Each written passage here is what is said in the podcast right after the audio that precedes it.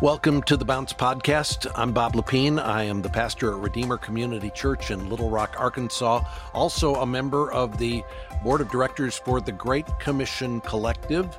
And GCC is behind this podcast. This is our podcast to help strengthen local churches and to assist pastors. In fact, we call it the Bounce because we know resiliency that needs to be a part of a pastor's life and a part of our rhythm as pastors. And so we hope this podcast will help you stay strong and be resilient in the ministry that God has called you to.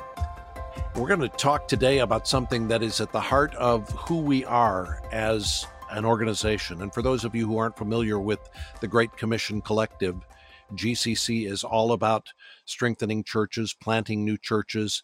And one of the things that we believe is a characteristic of a healthy church is a healthy plurality. At GCC, we promote team leadership, elder led churches. We think it's a matter of conviction. We provide tools to equip elder teams to evaluate themselves and to grow in health. Our president, Dave Harvey, has written on this subject on the subject of pluralities and elders, and we have links in our show notes to some of the resources that Dave has created. But today we're going to talk about what I think is one of the missing components in a lot of churches when it comes to the leadership team, and that is the role of the deacon, the function of a deacon. And we asked Matt Smethurst to help us with this because he's written a book on the subject. Matt is the lead pastor at River City Baptist Church in Richmond, Virginia, a church he helped plant in the last 12 months. He's written a number of books, including Before You Share Your Faith Five Ways to Be Evangelism Ready, and Before You Open Your Bible Nine Heart Postures for Approaching God's Word. And as I mentioned, he's written a book on deacons called Deacons How They Serve and Strengthen the Church. And that's our focus today as we interact with Matt.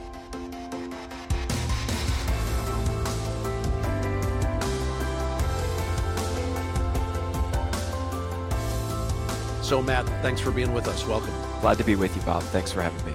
Tell everybody about your ministry context. You're planting a church currently, is that right? That's right. We're here in Richmond, Virginia, and seven months ago we planted River City Baptist Church.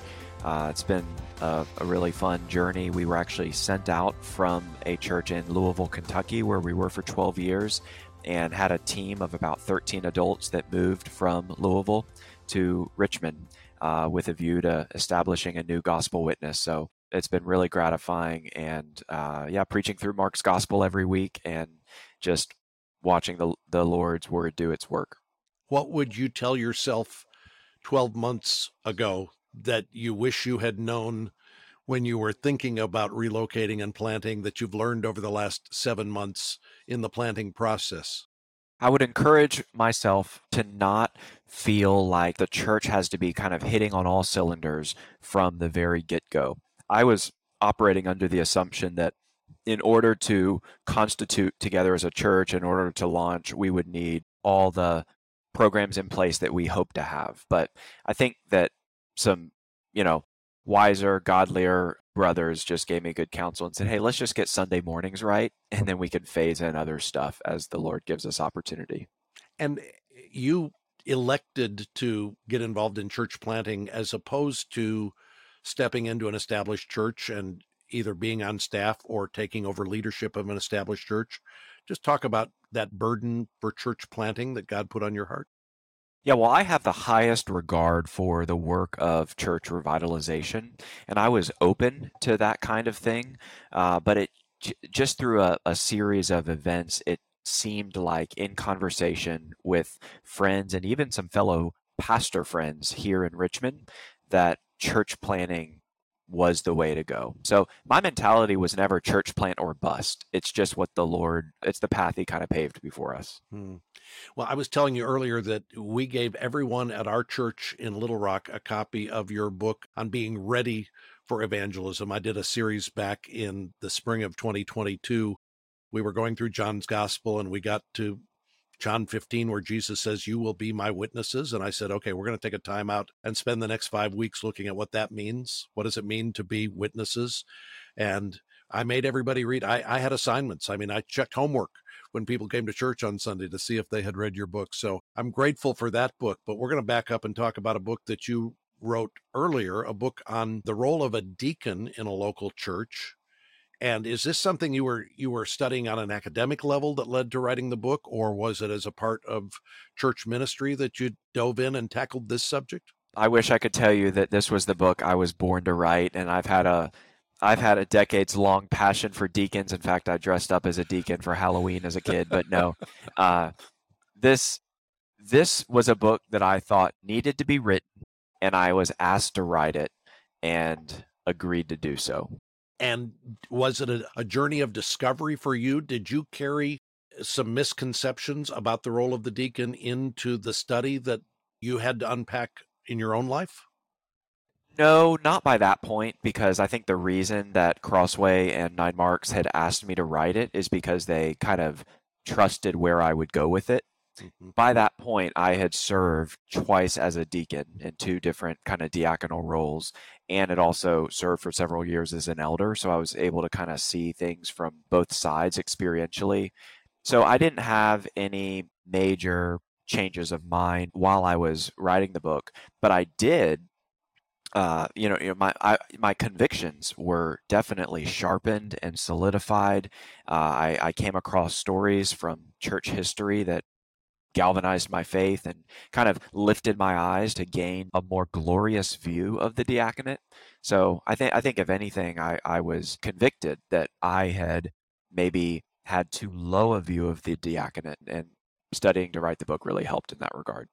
Of course, some of the people who are listening are used to a church environment where elders aren't even talked about. There's a senior pastor and then there's a deacon board, and the deacon board serves as kind of a de facto board of directors for the local church. How did we get to a place in church history where that became the model when that doesn't seem to match what the New Testament teaches us about elders and deacons at all? Oh, you're exactly right about that. I think, especially in Baptist life, the language of elders can sound like a Presbyterian thing. Mm-hmm. When in reality it's a biblical thing but it's also a baptist thing if you just rewind the clock far enough. So um, there, there's a lot of theories about kind of the why uh, in terms of why things changed but i think a lot of it has to do with the entrance of pragmatism into the way we conceive of church ministry in the 20th century, taking our cues more from the business world, where the pastor functions like a CEO, the deacons function kind of like a board of directors. And I think over the years, there was kind of a withering away of the office of elder, and into the vacuum came deacons who ended up and I think this is what you have in so many churches today, well meaning churches, you have deacons who are functioning like what the Bible calls elders. And when that happens, not only are you missing out as a church on biblical elders, but you're also missing out on biblical deacons. Mm-hmm. And uh, these two offices do get lumped together in First Timothy 3 and in Titus 1, where the qualifications for both elders and deacons are mapped out. And at some level, it looks like the qualifications are real similar with a few important distinctions between the two. Can you unpack that for us? Yes. Another passage where there aren't qualifications mapped out, but Philippians 1 1, the Apostle Paul writes to three groups the saints, the elders, and the deacons, all in the church at Philippi. So we see there those two offices. And I even think the priority of those offices, we can maybe talk about that later, but the, but the fact that he mentions elders first and deacons subordinate to the elders, I think is not accidental. But in terms of the qualifications that you're asking about in, in 1 Timothy 3, compared to the qualifications that precede for elders, the key difference is that elders must be, quote, able to teach. That's 1 mm-hmm. Timothy 3 2, whereas that's never said of deacons. Now, of course, Bob, that doesn't mean that a deacon may not teach. You might have a deacon who's an amazing teacher and preacher, but it just means a deacon doesn't have to be able to teach God's word effectively in order to serve in that role. One other key difference is that the office of elder is more an office of authority and the office of deacon is more an office of service. Now, it is possible to draw, I think, too sharp a distinction there, but uh, Pastor H.B. Charles is helpful when he says that elders serve by leading, deacons lead by serving. Hmm. And so there is a, um, and I don't think that's a distinction without a difference. I think there is a sense in which deacons are meant to execute the vision and oversight of elders, not the reverse. It doesn't mean that deacons are JV Christians, but it just means that deacon, the office of deacon, in a sense, reports to the office of elder and exists not just to make the elders' life and job easier, but ultimately to promote the unity of the whole church and to accelerate the ministry of the word. And of course, the first time that we get any glimpse into the need for deacons is in Acts chapter 6, where there's a crisis in the church because people aren't being cared for and being served. And that helps us understand the differentiation between what God calls elders to do and what God calls deacons to do, right?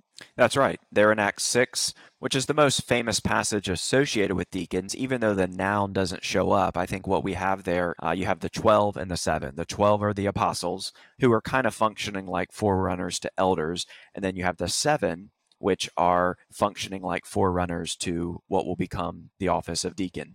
And as you see how they interact with one another and the purpose for which the seven are raised up there to solve that crisis in the Jerusalem church, I think there's a lot we can derive about the work of a deacon. One of which is that deacons are meant to be shock absorbers in the life of the congregation.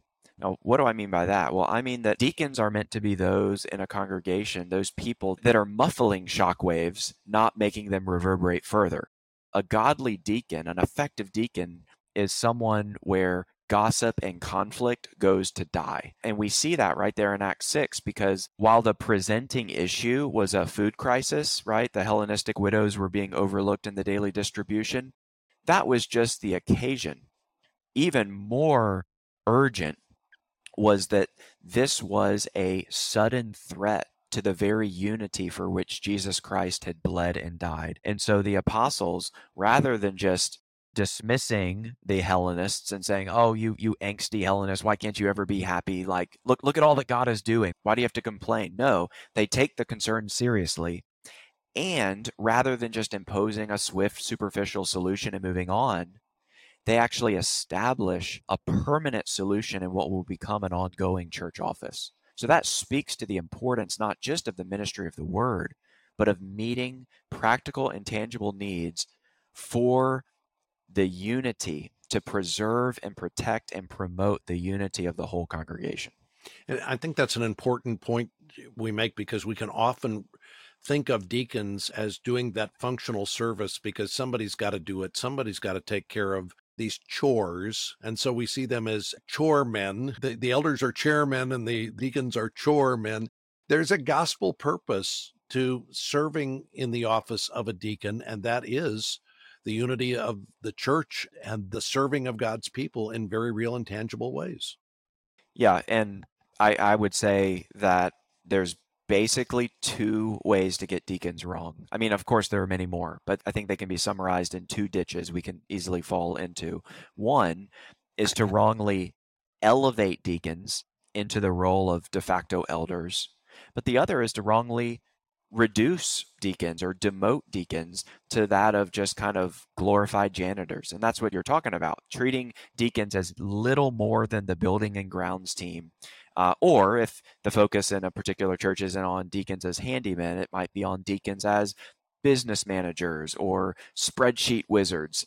But of course, that falls far short of the Bible's really lofty vision for the office. So, as a pastor, I'm thinking of our deacons and I'm thinking they're doing a lot with building and grounds at our church and they're doing a lot with the spreadsheets and the budget at our church. Should I be trying to steer them away from that or trying to add to their assignment list? How should I be thinking rightly and trying to direct them and point them in the role that God's called them to? Well, that's a very astute question. And I think the answer is no, it, it's not that they need to be doing less of that stuff. So much of that is the work of deaconing. It's grunt work, not stage work, right? Uh, so much of it is thankless and unseen. But what I think can sometimes happen in churches is that when pastors are looking for, or even church members are, are scanning the congregation for potential deacons, they're looking for who knows their way around Home Depot, which is a fine question to ask, but an also really relevant question is do they know their way around their Bible? I mean, again, this doesn't mean they have to be able to stand up and preach a sermon. This doesn't mean they have to have a Master of Divinity degree. But in the qualifications in 1 Timothy 3, Paul does say that a deacon must hold fast to the mystery of the faith with a clear conscience. Well, you can't hold to that which you don't know.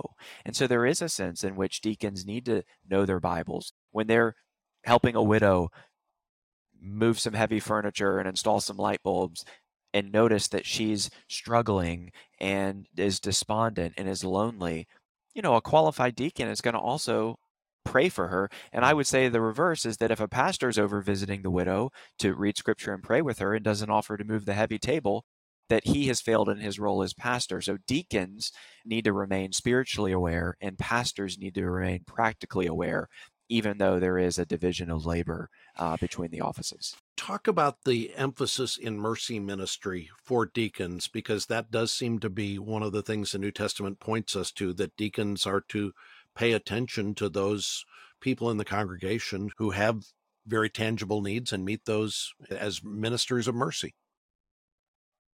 Well, this is the most, you could say, historic way that the diaconate has been envisioned. I mean, from the earliest centuries of church history, you see deacons functioning in this way.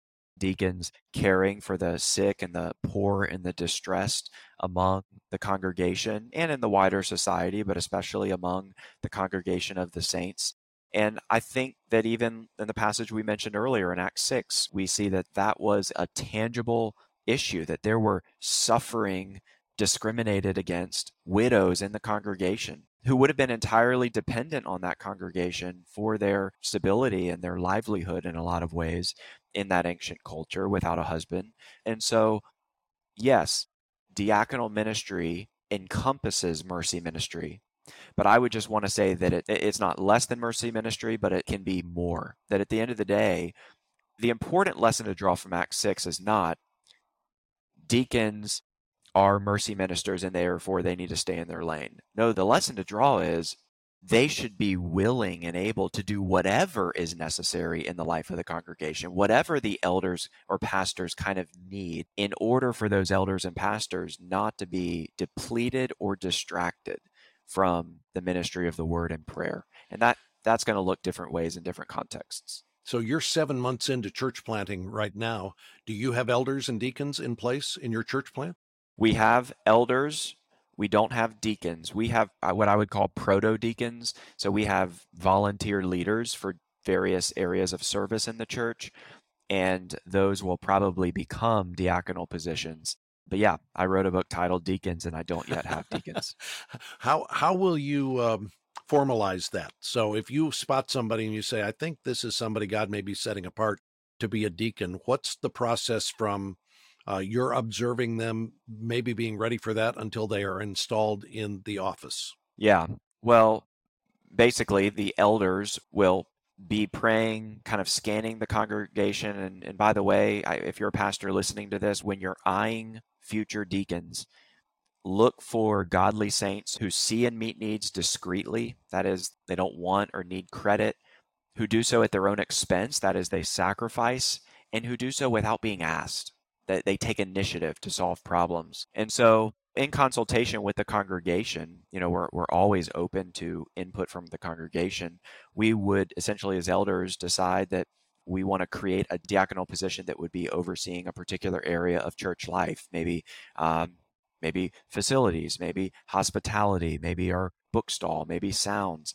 And then we would, at a members meeting, we're an elder led congregational church, so final authority for certain matters is in the hands of the gathered congregation. It would be a lot more efficient if the three of us elders could just make these decisions at an elders meeting, but we don't think the Bible gives us that authority. So we would recommend to the congregation, we would nominate someone to fill that office, and then after a month or two layover, the congregation would vote to install that person into the office. I assume they'll read your book before they're they're uh, fully qualified to step into the office, right? Oh, they better, Bob. They better. And you mentioned kind of observing a deacon for a specific area of service. Do you think pragmatically it's best to have deacons who are in charge of one landscape in church life as opposed to all of them trying to play every position on the baseball field?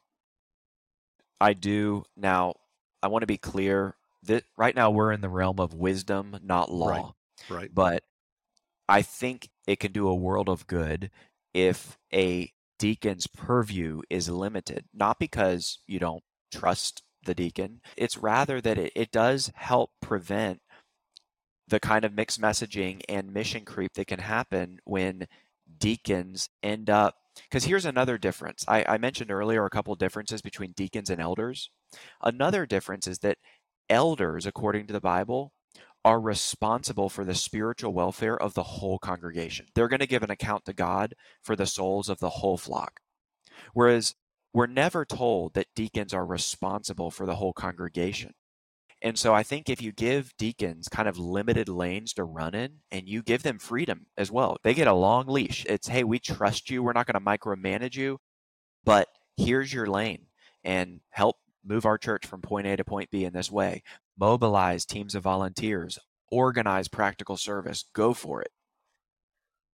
Limiting that purview, I think, will help to maintain that distinction between elders and deacons. It prevents the kind of I'm not opposed to deacon boards, and I am aware that most, uh, at least Baptist churches, have a deacon board where they're meeting as a deliberative body. I think that can be done well. I want to be clear about that. But if you're planting a church and you don't have to do that, I think there can be a lot of wise reasons for actually not having your deacons meet as a deliberative body, but have each one kind of be a volunteer leader for a particular diaconal role and mobilize folks and report directly to the elders. So I explained some more reasons for that in the book if that's confusing to any of the listeners. Well, and there's a link to the book in the show notes for the podcast. I'm wondering if you listened to, in preparation for writing the book, if you listened to the debate that took place a number of years ago between Tim Keller and Ligon Duncan on the subject of whether a woman can serve in the office of a deacon. I remember listening to it and remember thinking, these are two men who I respect, who love the Lord and who love the scriptures. And both of them made some really good points that were helpful for me in my thinking. I don't know if you listened to that debate, or I'm sure you've come down on a side in that debate, right? Well, the first appendix of the book is entirely devoted to this question. And the first sentence is if you flipped here before reading the rest of the book, shame on you, return to the table of contents and try again. But then, of course, I, I, I say, you know, of course, I'm kidding because th- it's an unavoidable question. Every church has to come down somewhere on whether Christ installs women into the office of deacon. And so, what I do is I give the best possible argument I can against women deacons and then the best possible argument I can for women deacons and then at the end, I, I tip my hand to say, I do believe that qualified sisters may serve as deacons. And I even go farther and say, I think a church impoverishes itself if it forbids what scripture allows. But I do respect those who, who differ with me on it.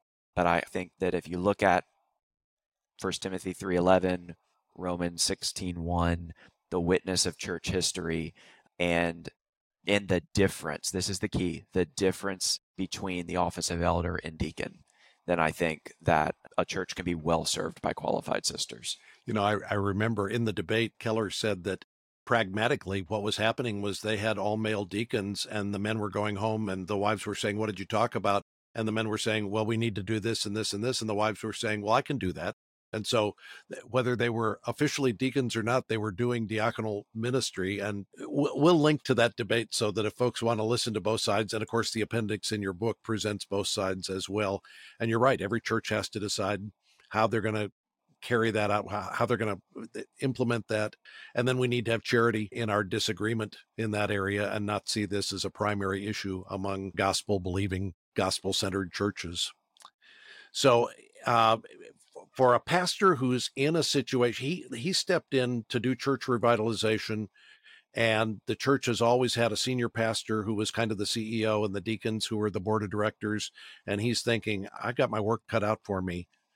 What would you recommend his steps be in getting to a place where there are biblically qualified elders, biblically qualified deacons, and the church is structured the way the New Testament maps it out for us? With the qualification that it really depends on context because in a lot of cases, my advice would be go ASAP, as slow as possible. Play the long game here, right? What kind of a church do you want to be in 10 years? If you move too quickly on this, you won't be there in 10 years. Having said that, I think the main way to lead on this is through the ministry of the word. And so that steady, slow drip of teaching God's word helping to maybe deprogram some misunderstandings of deacons that are rooted more in custom and tradition than in God's word. It doesn't mean that people who get it wrong are Pharisees, though I just did on Sunday preach the beginning of Mark 7 and Jesus saying, hey, we need to be careful that we are not leaning more weight on the traditions of man than on the commandments of God. And I think that that is applicable to the way a lot of churches think about deacons. We've never done it that way, is sort of as far as they're willing to go. I also think that showing the congregation what they're missing out on, so not just showing them, hey, here it is in the Bible, but showing them that actually, if we have a plurality of elders, that is, a plurality of pastors, and a plurality of deacons, it's going to have spillover positive effects for everyone. This is not a turfy territorial thing where the elders are, and this happens in churches. It's so sad that the elders essentially are like, we're responsible for everything in the church that's spiritual. So stay out of our lane. And the deacons are, well, we're responsible for everything that's practical or physical. So you need to stay out of our lane. And what you end up having is this kind of bicameral legislature, right? That's where you got the House and the Senate, and and the deacons kind of view it as their role to check and balance every decision of the elders, to kind of play chaperone, and if necessary, to hold the elders' feet to the fire or the pastor's feet to the fire. That that's such a sadness and such a tragedy in the life of of a church, and I think that's why. I mean, Satan has a field day in situations like that, where there's the soil of suspicion and mistrust and back to what I said earlier, Bob, about deacons needing to be shock absorbers, this means that the deacons in a church, far from being the ones who are going to be hard to please, easy to offend, they actually need to be the ones in the church that are hard to offend and easy to please. Like they need to be the lead encouragers, the ones who are standing in the gap, assuming the best, promoting the harmony of the whole which is beautiful when it happens, but far too often in churches, that has not been the case. Well, I hope this conversation has been helpful for you as you think about leadership structure in your church. And I think Matt's point about how when you have healthy plurality, both at the elder level and then with the deacons, really you've opened the door to a church functioning in a glorious way, in a way that is vibrant and in a way that's sustainable, where the load of ministry is being shared and where God is at work through his people in a variety of ways. I hope this is something that you will continue to make a priority in your church. We mentioned a lot of resources today. Of course, Matt's book, Deacons, is a book that we'd recommend to you. I also mentioned the debate that I heard between Tim Keller and Ligon Duncan, the audio of that debate. There are links to those in the show notes. We've included a link to uh, the website for River City Baptist Church in Richmond, and there's a link to the Great Commission Collective website as well. If you are interested in church planting, maybe you are wondering if God is calling you to that kind of ministry. One of the things we do at GCC is to help evaluate equip, train, and launch church planters. We're a collective of about 150 churches around the world, and our goal is to see healthy, sustainable churches planted more and more in our world. If you think that's something God might be calling you to, get in touch with us at GCC. Find out how you can be evaluated and considered to become a Great Commission Collective church planter. Again, the information is available in our show notes or go to our website, gccollective.org. Next time on The Bounce, Scott Hollingshead is going to join us. We're going to talk about how we can develop a healthy missional ecosystem in our church. How can we be a church that is on mission and where our people have a missional mindset? That comes up next time on The Bounce.